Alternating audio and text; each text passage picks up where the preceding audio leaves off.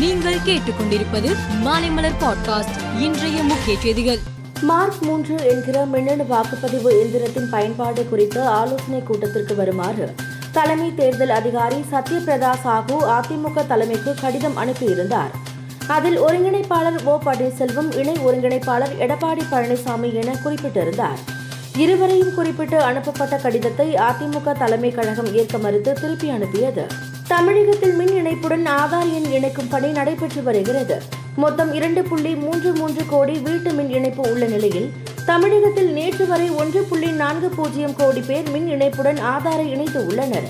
இதற்கான கால அவகாசம் இன்றுடன் முடியும் நிலையில் ஜனவரி முப்பத்தி ஒன்றாம் தேதி வரை நீட்டித்து அமைச்சர் செந்தில் பாலாஜி உத்தரவிட்டுள்ளார்.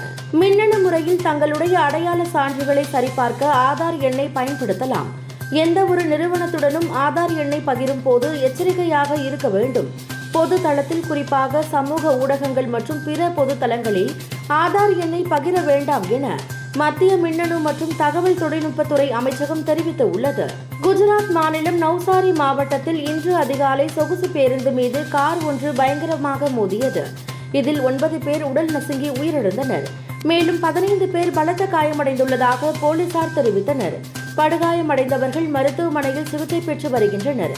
விபத்தில் உயிரிழந்தோருக்கு பிரதமர் மோடி இரங்கல் தெரிவித்தார். சீனாவில் கொரோனாவின் புது வகையான பி எஃப் செவன் நோய் தொற்று வேகமாக பரவி வருகிறது. தினமும் பாதிப்பு அடைந்தவர்களின் எண்ணிக்கை அதிகரித்து வருகிறது. இது குறித்து எந்த தகவலையும் சீனா தெரிவிக்கவில்லை. எனவே கொரோனா குறித்து வெளிப்படையான தகவல்களை பகிர வேண்டும். கொரோனாவை கட்டுக்குள் கொண்டு வர எடுத்த நடவடிக்கைகளை தெரிவிக்க வேண்டும் என உலக சுகாதார அமைப்பு சீனாவை வலியுறுத்தியது. உலக கத்தோலிக்கர்களின் தலைவராக இருப்பவர் போப் பிரான்சிஸ். இவருக்கு முன் போப்பாண்டவராக பதினாறாம் பெனடிக்ட் இருந்து வந்தார்.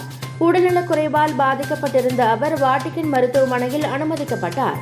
இந்நிலையில் போப்பாண்டவர் பதினாறாம் பெனடிக்ட் இன்று சிகிச்சை பலனின்றி காலமானார் என வாட்டிகன் செய்தி தொடர்பாளர் தெரிவித்தார். உலக பிரிட்ஸ் செஸ் சாம்பியன்ஷிப் போட்டி கஜகஸ்தானில் உள்ள அல்மாட்டியில் நடந்தது.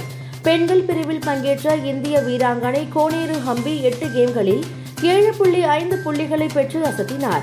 பதினேழாவது மற்றும் கடைசி சுற்று முடிவில் ஹம்பி பனிரெண்டு புள்ளி ஐந்து புள்ளிகளுடன் இரண்டாம் இடம் பிடித்து வெள்ளிப் பதக்கம் தட்டி சென்றார். உலக பிரிட்ஸ் சாம்பியன்ஷிப்பில் பதக்கம் வென்ற முதல் இந்திய வீராங்கனை என்ற சாதனையை கோனேரு ஹம்பி படைத்தார். மேலும் செய்திகளுக்கு மாலை மலர் பாட்காஸ்டை பாருங்கள்.